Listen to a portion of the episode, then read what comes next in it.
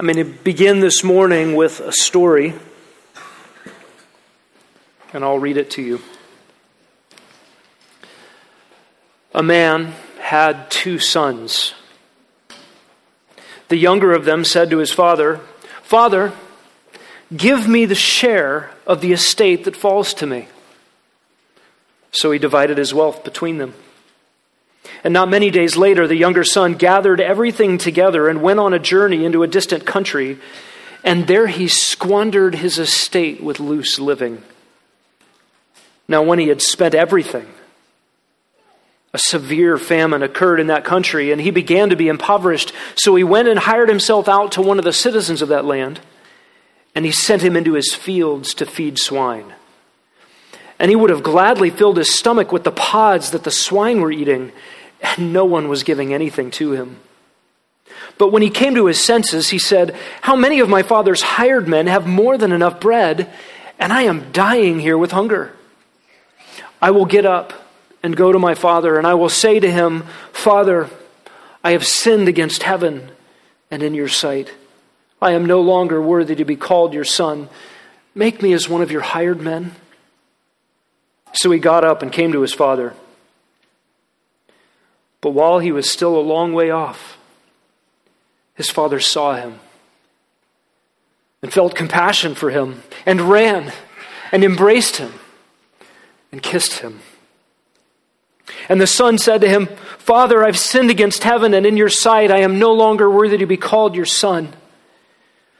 But the father said to his slaves, Quickly, Bring out the best robe and put it on him. Put a ring on his hand and sandals on his feet. And bring the fattened calf and kill it. And let us eat and celebrate. For this son of mine was dead and has come to life again.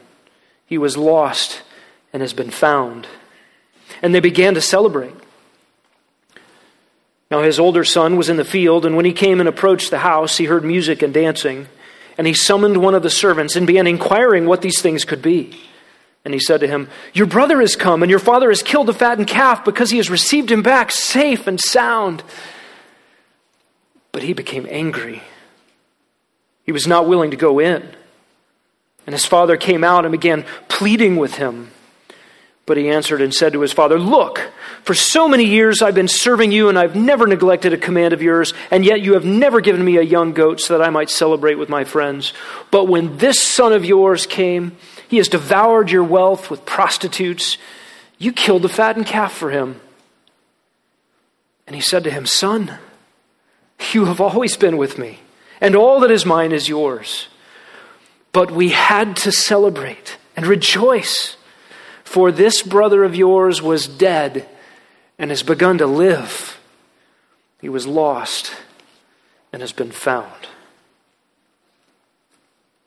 We hear in this story the heart of our God toward the restoration of a wayward son. We're in part six of seven this morning of our series on caring for each other in the body of Christ. And last week we looked at all of our role in church discipline. This morning we'll be looking at our role in discipline restoration. And you remember that the goal of the church discipline process, that process that Jesus laid out to help a brother see a blind spot of sin, the goal was to win your brother. And the disposition in that process is one of hope even in what seems to be impossible cases. In fact, think about all the texts of the New Testament that demand a removal of someone from the body of Christ removals for unrepentant sin, for false teaching, for factions. The disposition in all of these is to be hope. Listen to the refrain again in Matthew 18. If he listens, you have won your brother. Even in 2 Timothy 2:25 detailing the procedure for false teachers. We read this a number of weeks ago. God says the Lord's slave must be kind, patient, and gentle with those in opposition, if perhaps God may grant them repentance, leading to knowledge of the truth, that they may come to their senses and escape the snare of the devil. In 2 Thessalonians 3, we get the case of the undisciplined busybody who won't work. In verse 14, Paul tells them, Do not associate with him so that he will be put to shame. And listen to the next verse. Yet do not regard him as an enemy. In other words, hope is not lost. Admonish him as a brother. All of this process is to be carried out in love, governed by obedience to Christ and hope for the sinning brother or sister. Every category of removal from the church is to be accompanied by hope for return, for restoration, for repentance. So the question for us this morning is simply this What should the church's disposition be toward the repentant brother? How should we feel about it when the sinning brother turns, turns back. And we're going to take our cues this morning from the heart of the Apostle Paul and his instructions to the church at Corinth. I want to invite you to turn in your Bibles to 2 Corinthians chapter 2. 2 Corinthians chapter 2. And this morning we'll be studying the details of verses 5 to 11.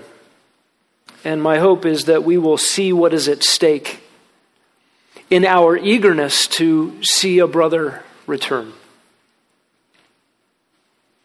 Listen to Paul's words, 2 Corinthians 2, beginning in verse 5. But if any has caused sorrow, he has caused sorrow not to me, but in some degree, in order not to say too much, to all of you. Sufficient for such a one is this punishment which was inflicted by the majority so that, on the contrary, you should rather forgive and comfort him. Otherwise, such a one might be overwhelmed by excessive sorrow. Therefore, I urge you, reaffirm your love for him. For to this end also I wrote, so that I might put you to the test, whether you are obedient in all things. But one whom you forgive anything, I forgive also.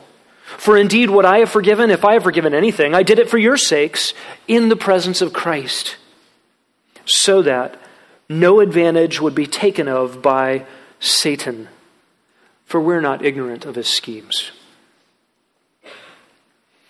The instructions here in 2 Corinthians 2 follow on the heels of the instructions Paul gave to the church at Corinth in 1 Corinthians chapter 5. And I want you to turn back one letter that we need to see what was going on at Corinth, what was being addressed by the Apostle Paul there in that church that needed this additional instruction in 2 Corinthians. So we're looking at 1 Corinthians chapter 5, and we'll read the first 13 verses. And I will, as an introduction to this, read the last verse of chapter 4. So beginning in chapter 4, verse 21. Paul asks the Corinthian church, What do you desire? Shall I come to you with a rod or with love and a spirit of gentleness? You can sense already the urgency and the tension in Paul's writing here. Chapter 5, verse 1 It is actually reported that there is immorality among you, and immorality of such a kind as does not exist even among the Gentiles, that someone has his father's wife you have become arrogant, and you have not mourned instead, so that the one who had done this deed would be removed from your midst. For I, on my part, though absent in body but present in spirit, have already judged him who was so committed this, as though I were present. In the name of our Lord Jesus, when you are assembled, and I with you in spirit, with the power of our Lord Jesus, to deliver such a one to Satan for the destruction of his flesh so that his spirit may be saved in the day of the Lord Jesus. Your boasting is not good. Do you not know that a little leaven leavens the whole lump? Clean out the old leaven, so that you may be a new lump, just as you are in fact unleavened. For Christ our Passover also has been sacrificed. Therefore, let us celebrate the feast not with old leaven, nor with the leaven of malice or wickedness, but with the unleavened bread of sincerity and truth. I wrote you in my letter not to associate with immoral people. I did not at all mean with the immoral people of the world, or with the covetous or swindlers or idolaters. Then you'd have to go out of the world. But actually, I wrote to you not to associate with any so called brother if he is an immoral person, or covetous, or idolater, or reviler, or drunkard, or swindler. Not even to eat with such a one. For what have I to do with judging outsiders? Do you not judge those who are within the church? Those who are outside, God judges. Remove the wicked man from among yourselves. These are strong words from the pen of the Apostle Paul. Paul himself said they were tear filled. This was a hard letter to write. Paul here was addressing in the Corinthian church an egregious sin, egregious even by the immoral standards of the city of Corinth. It was known in the day to Corinthianize, was to be characterized by a life of immorality, but this sin went over the top even by their standards. This was a public scandal in the church. There were wounded people. Their corporate witness was compromised. There was a contagion of moral laxity, and there were cripplingly wrong attitudes towards sin and holiness in the church. And the church had failed to apply the Matthew 18 process. Uh, they did not heed Jesus' instructions for how to deal with sin in the church. And this in an egregious situation, a very clear case. So they were disobedient to Jesus' directives, and it was costing the church dearly. And Paul had to address the issue sharply in the midst of many sharp correctives that come in the letter to 1 Corinthians. Now, in between the writing of 1st and 2nd Corinthians, Paul got reports from Timothy and from Titus about the state of the church. And it is evident in those reports that the church followed Paul's directive. They expelled the immoral man. And at some point, the man repented. By the time Paul writes 2 Corinthians, he has forsaken his sin and has returned to the Lord. This was gospel victory. But the church at Corinth had not yet reinstated him. And now the church must be instructed what to do with him. I like to refer, to 2 Corinthians 2 as step five of the Matthew 18 process. The first four steps are laid out in Jesus' instructions there. If your brother sins, go to him in private. If he doesn't listen to you, take two or three. If he doesn't listen to the two or three, tell it to the church. If he doesn't listen to the church, treat him as an outsider. Those are steps one through four. And what happens then if he repents, having been handed over to Satan for the sifting of his flesh? that his soul might be saved in the day of the Lord Jesus. What if it works after he's removed? This is step five. Perhaps the believers at Corinth were hesitant to welcome the prodigal brother back into full fellowship. Maybe they wanted to know how Paul felt about it. Perhaps there were some who believed that so egregious a public sin deserved some tangible punitive response over time. And Paul's instructions to them make it clear that when there is genuine repentance, the wayward brother is to be received with open arms and warm hearts. Observe with me together this morning five features of the church's disposition toward a repentant brother. First feature is found in verse 5 not harboring personal offenses. Not harboring personal offenses. Look at verse 5. Paul writes, If any has caused sorrow, he has caused sorrow not to me, but in some degree, in order not to say too much, to all of you. Now, Paul is very careful with his words here.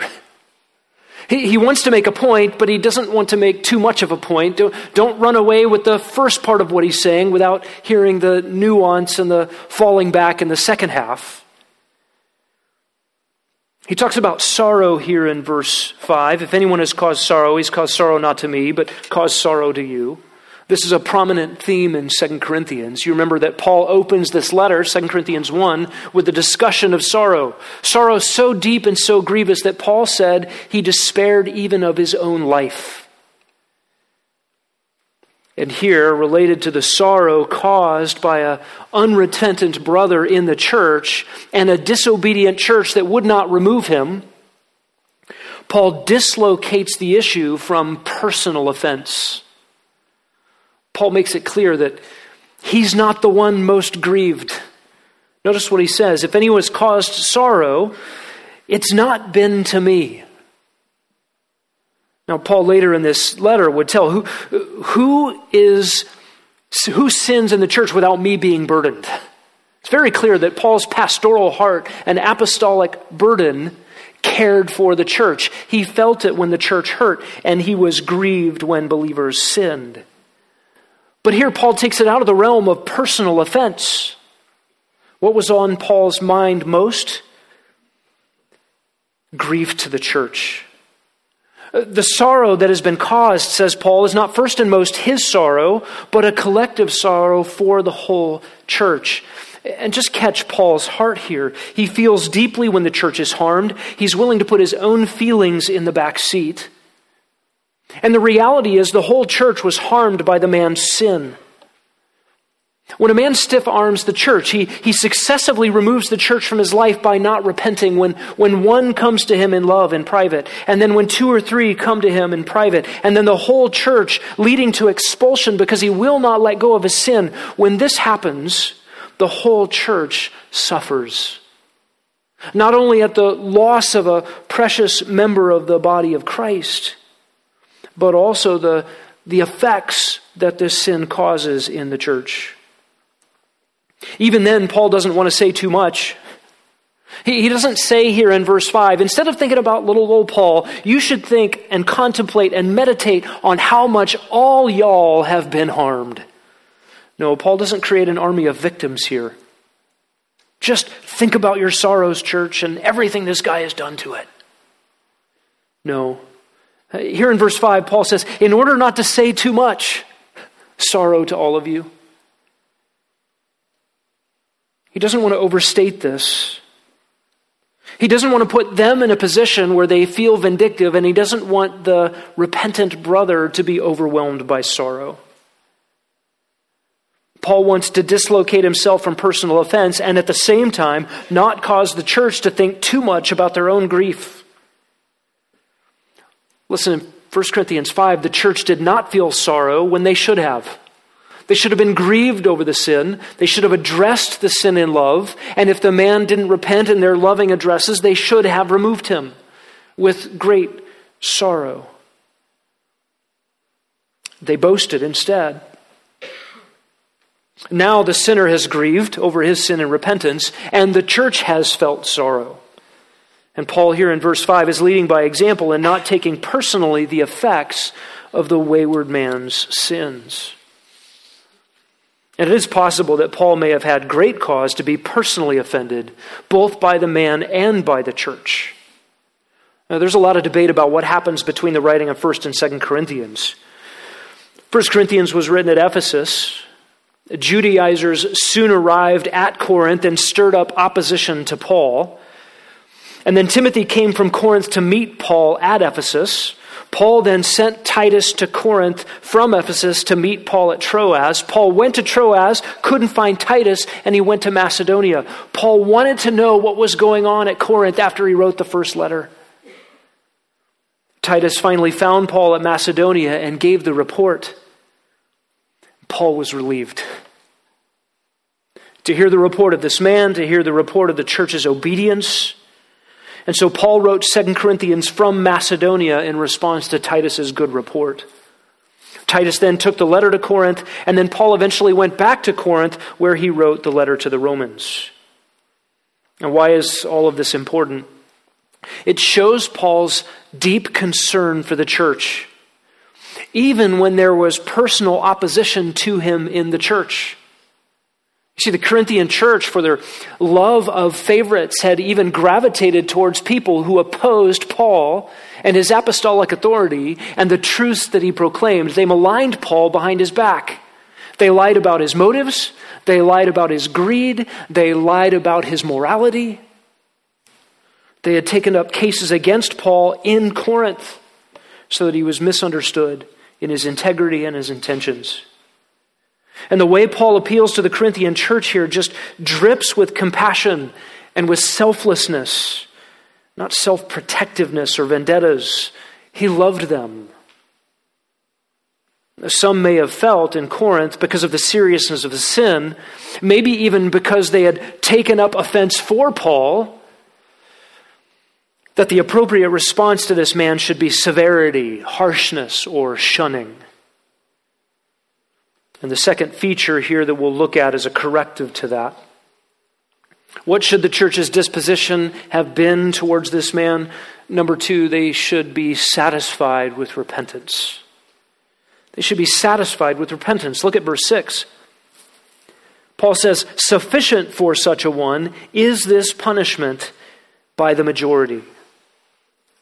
The punishment is sufficient. The word punishment here, or penalty, this is the only time the word is used in the New Testament. It is a legal term, and it indicates that the church went through a formal process of removal. That is, they made a public statement regarding the man's sin and a public removal of him from the gathering of the church. Uh, this was not just the man wandering off secretly into the sunset. This is a verbal, public, official statement by the church of expulsion. And it's likely that some months went by before the man repented. Sometimes certainly elapsed before Paul could hear from Titus about the situation. And Paul calls this the penalty exercised by the majority. The, the word can either mean majority or the many. It can mean the whole church agreed with this, or it can mean there were some people who weren't quite sure. This is really hard. Should we really be doing this? Whether it was a majority or, as the word may mean, the, just the group, the many of them, the church decided to remove him. That is, the church was obedient to Paul's injunction, and the immoral man was expelled. Notice here the man is unnamed, sufficient for such a one. Uh, there are other places where Paul names names Hymenaeus and Alexander, Demetri, uh, Demetrius. But here, this man is just called such a one. And the sin is unmentioned. Paul felt free to mention other sins in other places, but here in the case of the repentant man, the man is unnamed and the sin is unmentioned. It is just generalized. And Paul says, sufficient is the punishment. What does that mean? It's enough. The goal was repentance, and the goal has been met. The result, therefore, ought to be restoration. In other words, the discipline process over. There's nothing left to be done in discipline for the man. And this is in stark contrast to the perversion of the church discipline process, which became the anathema and excommunication of the Roman Catholic Church. The Roman Catholic Church, claiming to have the keys to the kingdom in ways Jesus did not intend, went about the process of excommunication as a condemnatory judicial process, a declaration that the man they excommunicated is damned to hell forever. Listen, that's not a pronouncement a church can make. That's not information that humans are privy to. We don't know the eternal state of an individual. And as long as a man is alive, there is hope by God's design. And so, biblical church discipline is provisional. It is a very serious and sober warning for a man that the path you're on, if you've stiff armed the church, is apostasy leading to eternal destruction. That is a warning. That is the road you're on. But with that warning comes the hope get off the path, turn around, come home. So, biblical discipline is provisional, it is hopeful, it is restorative. It is a warning of future judgment, but not a consignment to future judgment. And so, with that, cannot come a, a view of penance. Penance, again, is that medieval Catholic doctrine where you've got to pay things to get back on the right track. You, you've got to do some good works to make up for what you've done. You've got to pay some price. That is not the biblical gospel. That is not biblical sanctification. That is not the biblical church discipline process. There's no penance to be rendered. There are no payments to be made. And listen, in church history, churches have gotten this wrong. At times, churches have felt like some sin was so grievous that they had to inflict some sort of artificial duration of excommunication. Well, for this sin, you can't come back for seven years. Or that sin, you're banished for life. That's not the biblical model. In fact, that contravenes the gospel that we love. The good news. What is the good news for sinners in Jesus Christ? That he came to earth to pay for sin. Do you understand what that means? Jesus, as a substitute at the cross, takes upon himself every sin, past, present, and future, of everyone who would ever believe and pays for them. As Matt said this morning in the communion meditation, he erases the debt. The debt is canceled. The wrath of God hanging over those sins is extinguished, exhausted, swallowed up in the infinite love of Jesus Christ at the cross. If, as we sing, Jesus paid it all, there's nothing left for a sinner to pay. There, there is no more debt to render back. And so, therefore, there is no infliction of punishment or repayment that a church can leverage against a sinner who repents. Jesus paid. We don't make people pay. And this repentance and return of the wayward brother, of the prodigal believer, is exactly what we've been praying for. Repentance party, a celebration. The alternatives to that are vindictive, hypocritical, and judgmental. Listen, the only way to simultaneously, simultaneously maintain the purity of the church's witness, the fellowship of forgiven sinners, and a community of grace and compassion. The only way you get all three of those is to follow God's directions for dealing with sin.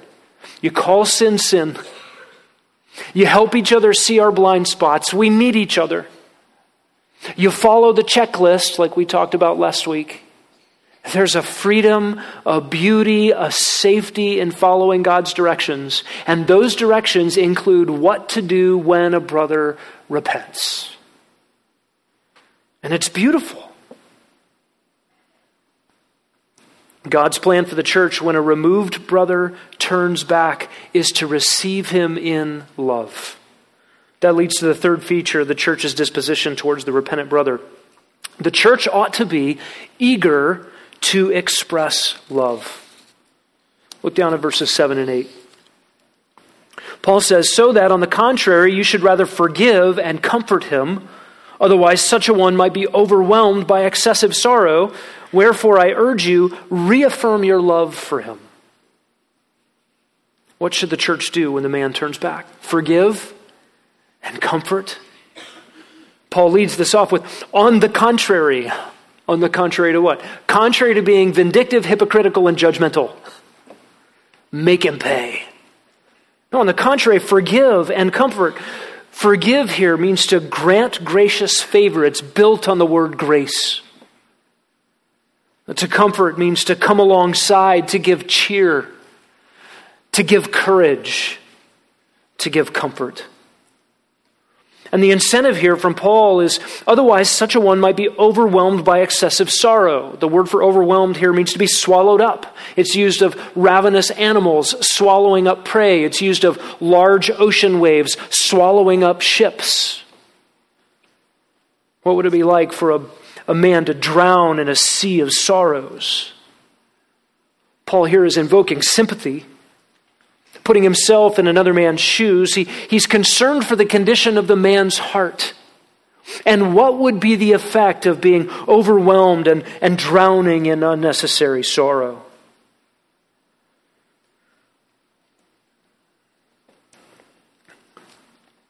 Look at 2 Corinthians chapter 1. Same letter, couple paragraphs up the page. Paul knew sorrows. He says, We do not want you to be unaware, brethren, of our affliction, which came to us in Asia. We were burdened excessively beyond our strength, so that we despaired even of life. Indeed, we had the sentence of death within ourselves.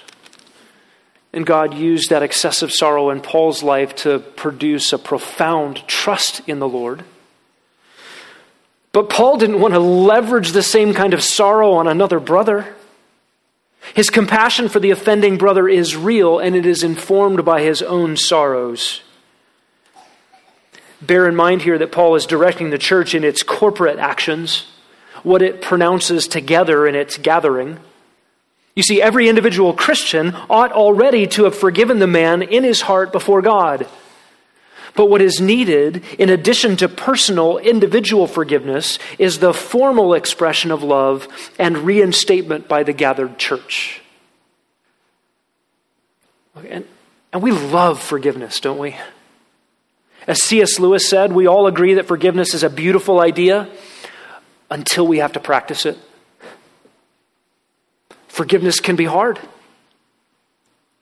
Bearing grudges comes naturally hard heartedness, bitterness, resentment, those things come easy. Forgiveness can be costly. And here Paul enjoins a corporate expression of this forgiveness. Look at verse 8. Therefore, I urge you, reaffirm your love for him. Reaffirm your love for him. You see, in 1 Corinthians 5, there was, a, there was to be a formal statement of sin this man by name and his sin by name, and then a formal removal from fellowship. But now there is to be a formal procedure whereby the church expresses its collective love for him, affirming his place in the body of Christ.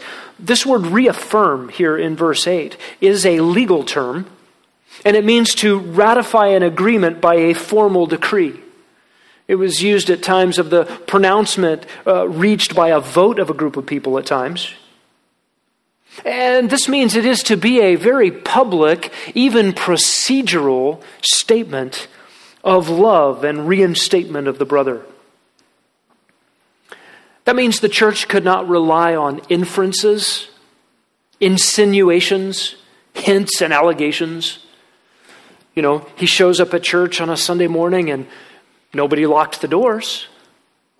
Hey, uh, nobody yelled at him. See, we're, we're okay with him. No, that, that's not enough. There must be a clear, out loud, procedural, formal, contractual statement. This man is to be welcomed and loved and received and embraced and reinstated in the membership of the church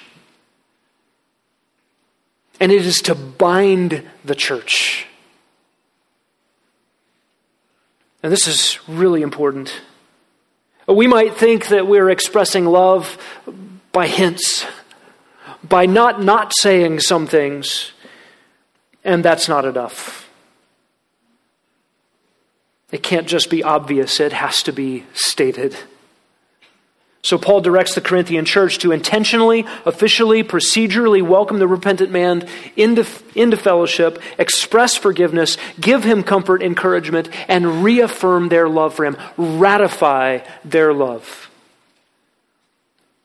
This love here, this agape love is the word here. This is the great fundamental feature of the Christian life.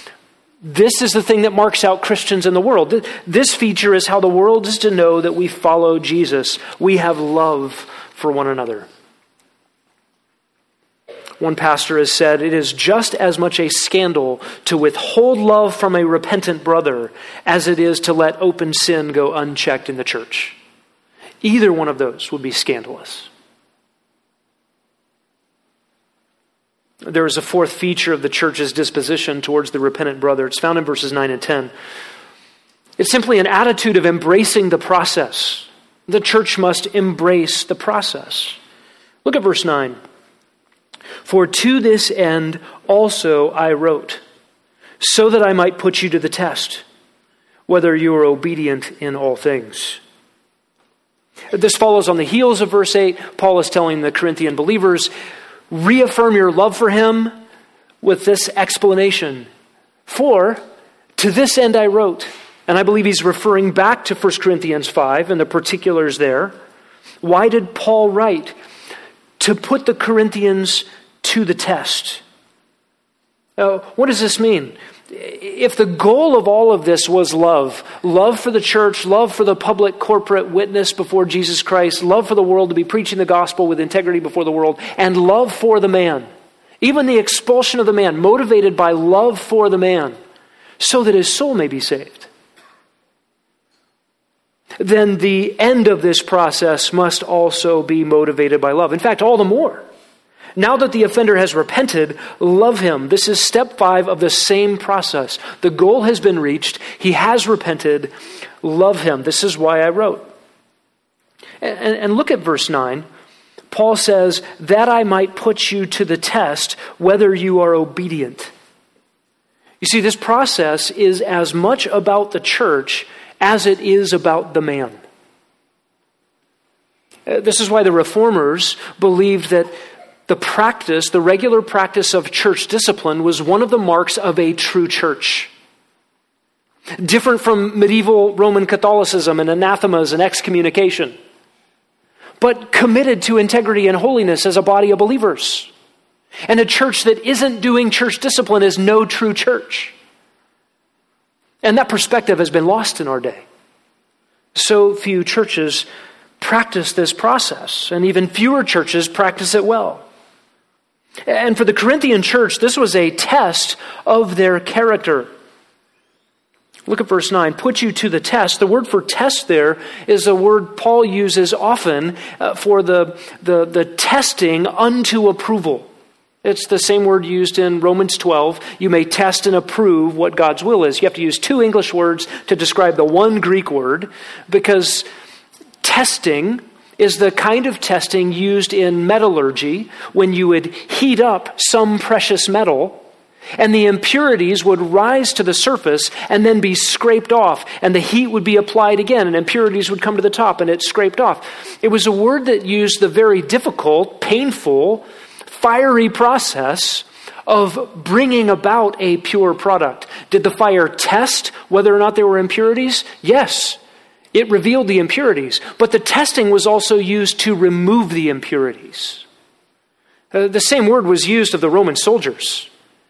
Uh, they were tested by sort of hell week SEAL, uh, Navy SEALs testing, proving grounds. If you've ever been to San Diego and you've seen the guys rolling around there in, in the cold water and the sand, being brutalized, they're being tested to see if they make the grade, whether they can be SEALs but in the testing is actually the development of their character that makes them the kind of men who are ready for the kinds of things they must do. That's how the word was used in the Roman army. Roman soldiers were tested and shown to be of quality by that process. And, and this here, Paul says, I wrote this to you to put you to the test, Corinth. The church discipline process is hard. But if you do it and you do it well and you do it the right way in a God honoring way with hope and with love, what does it demonstrate? What does that hard, fiery, difficult, challenging process do in your life? It produces and proves the character of the church. So Paul said this was a test. If the Corinthians would be obedient in expelling the immoral brother from their midst, then Paul could have, have hope that all the other difficult aspects of his instructions to them in the letter to 1 Corinthians might be heeded. Again, Paul wrote that letter with tears. It was hard for him to write. He took no joy in the difficult instructions, instructions that he needed to give and that they needed to heed. Paul had his own concerns about how they would feel about him. Would his words be received? this really hard case of church discipline may have been particularly difficult for the Corinthians. The man in the church had the incestuous relationship with his father's wife, and he was likely a prominent figure, perhaps wealthy.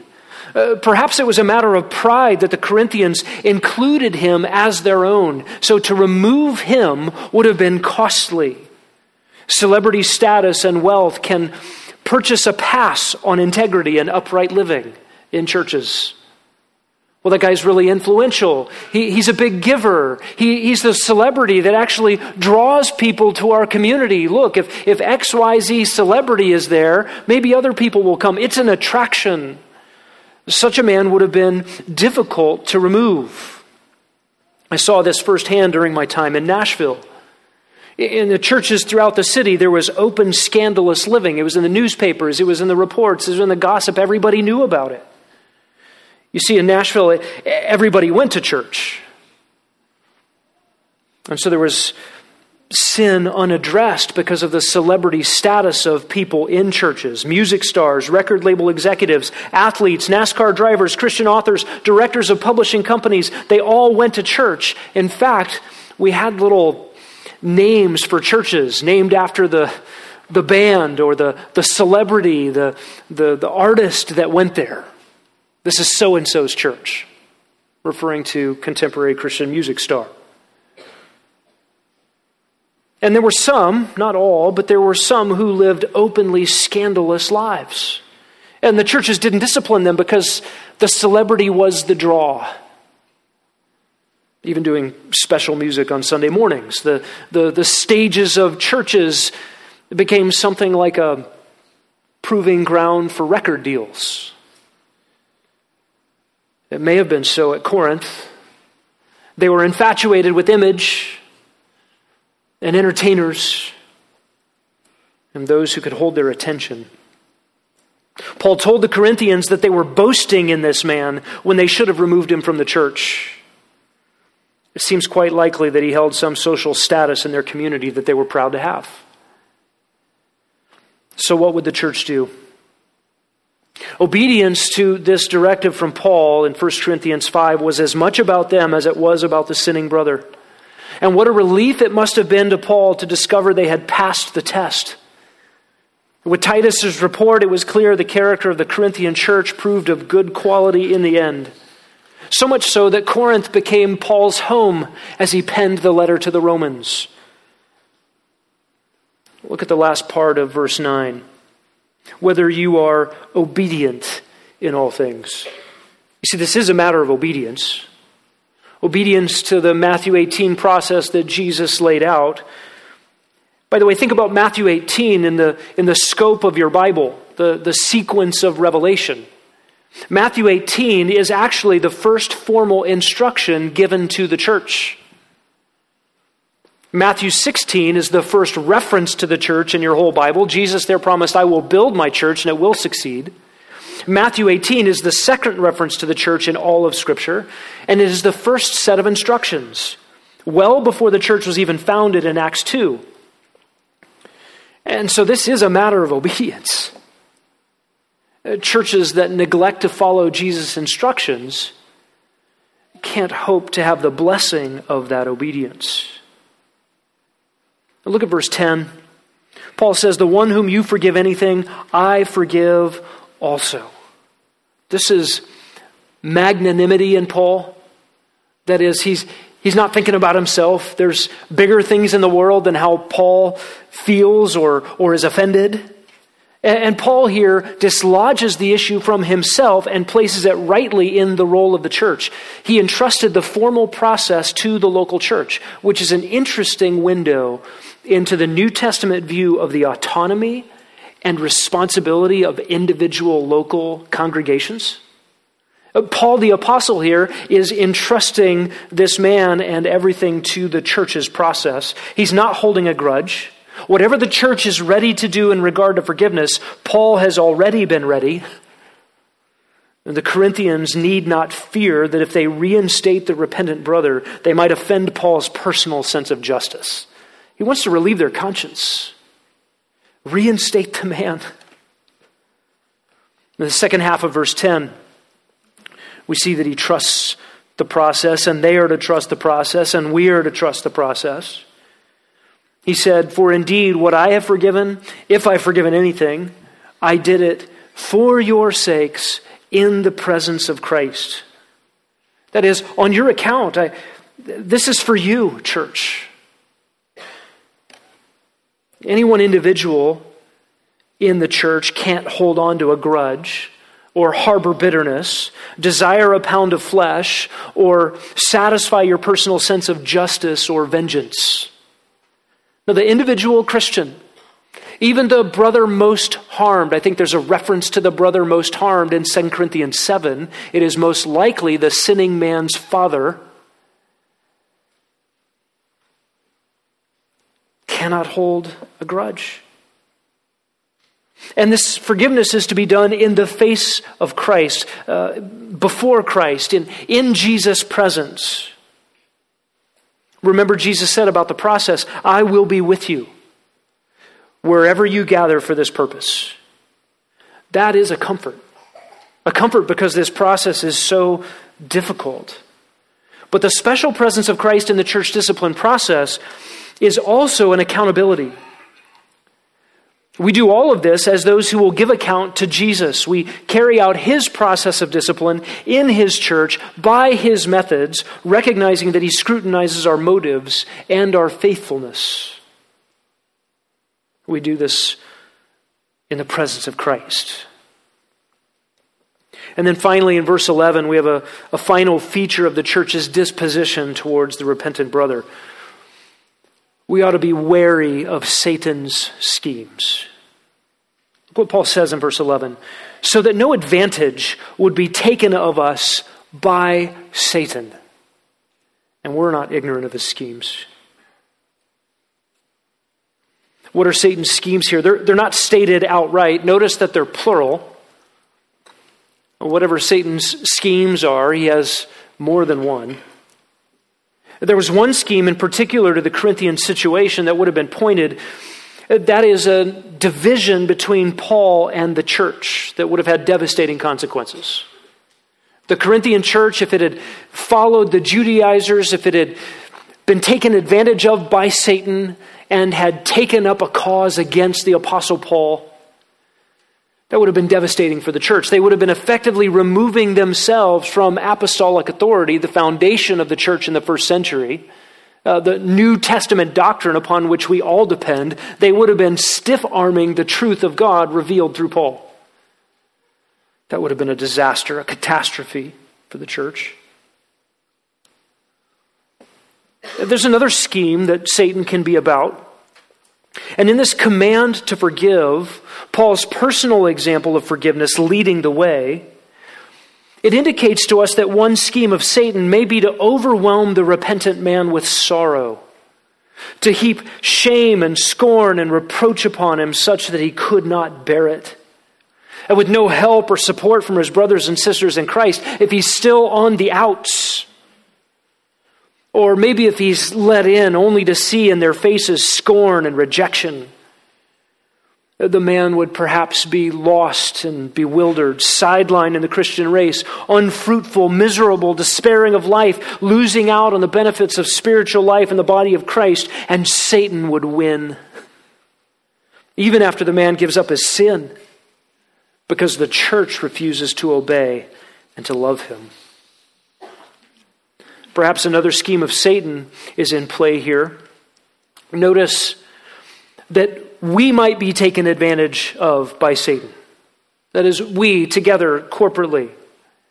Satan may have in his crosshairs not just the relationship of Corinth to Paul or the repentant man, but the church corporately. The church corporately are the losers. And we can become victims of the life stifling shenanigans of the accuser of the brethren. We lose out on the joys of reconciliation, the expressions of forgiveness and grace and love. You see, reconciliation after hardship, after relational difficulty, after sin, and after repentance, the reconciliation that happens is so sweet.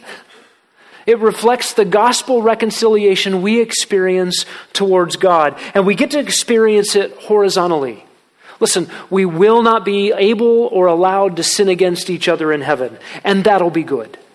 But for now, while we do sin against each other, let's at least benefit from the sweetness of reconciliation that comes by confession and repentance and the restoration of relationship.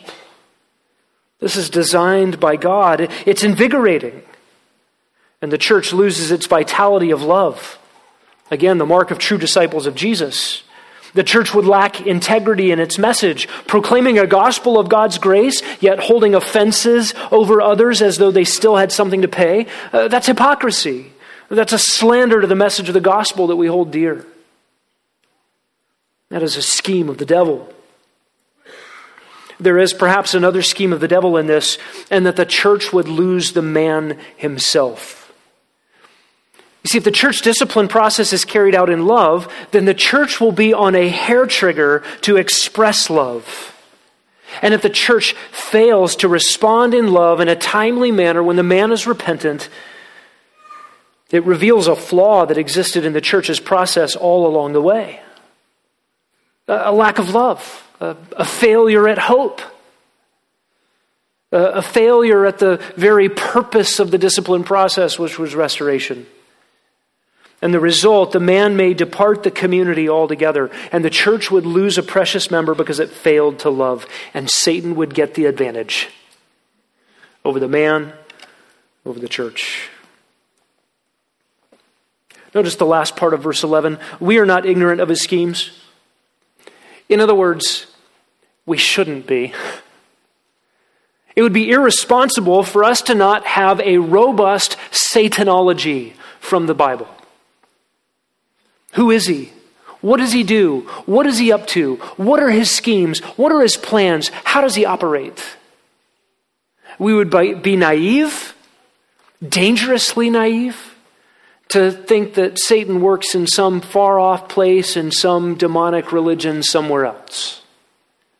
Now, throughout the pages of the New Testament, Satan is acquainted with the church, infiltrating the church, involved in the church and he wants to take out leaders. He wants to take out the women's ministry in 1 Timothy 5. He is personal. He is active. He is a roaring lion roaming the earth seeking someone to devour. Now, he's not omnipresent and he's not omniscient. He's not everywhere and he doesn't know everything, but he's smarter than we are and he's been around a long time. And he has helpers. He takes aim at the church. We would be irresponsible to be ignorant of his schemes. What is at stake in all of this? Love, grace, forgiveness, an incentive to repentance. Listen, everybody that must be removed from the church needs to know that when they come back, it's a party. It is a celebration that there are wide open arms and warm hearts here because of the gospel. Because we have prayed for you, because we love you, and we long for you to come back.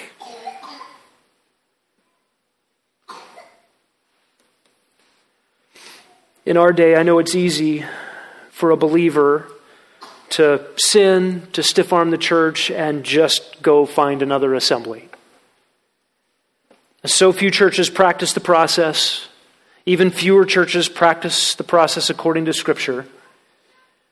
So that the effects of removal and return of a wayward member are all but lost in our day. Just go across the street, go somewhere else. Be embraced, be welcomed. You don't have to repent. But you and I are not free to adjust the approach. We must simply, in faith, follow Jesus' instructions. I'm so thankful we have 2 Corinthians 2, this window into step five of the process, the welcoming back of a repentant brother. It ought to produce in us a community eager for reconciliation, for celebration. A community that has pleaded and prayed and then had to go through a hard process of removing a beloved brother and then prayed some more But the brother comes back and it's time for the fatted calf, the robe, and the gold rings. It's time to throw a party. A couple weeks ago, I stood on a beach, on a shore of the Sea of Galilee. It was likely the beach where Jesus restored Peter after Peter had denied with curses that he even knew Jesus. Can't, can't help but think of my own weakness, my own failings, our own denials of Christ, our own unbelief, our own sin. And Jesus Christ, the one most offended by our sin, infinitely offended, is the one who is most eager for our repentance. And he is the one who runs and rejoices when the prodigal returns. Let's pray. Lord Jesus, you are good and you love your church. And we are so often myopic, narrow minded. We don't have the big picture. We don't see as we should. We, we don't love like you do. We don't believe what we ought. Oh Lord, help our unbelief, increase our love, make our faith bigger. After you laid out the process for church discipline, Peter asked about individual grievances, and he said, How often do I have to forgive my brother? We feel that sometimes. And when we stop, O oh Lord, and think about who we are and what we've done and what we've been forgiven, we ought never hold over another something that must be paid. Your grace has been free to us and overwhelming. We have landed in a flood of love and kindness under the banner of your grace. May we be marked by and practice these very things. For the building up of your church and for your glory, for the witness of your Son to the ends of the earth until he returns. Amen.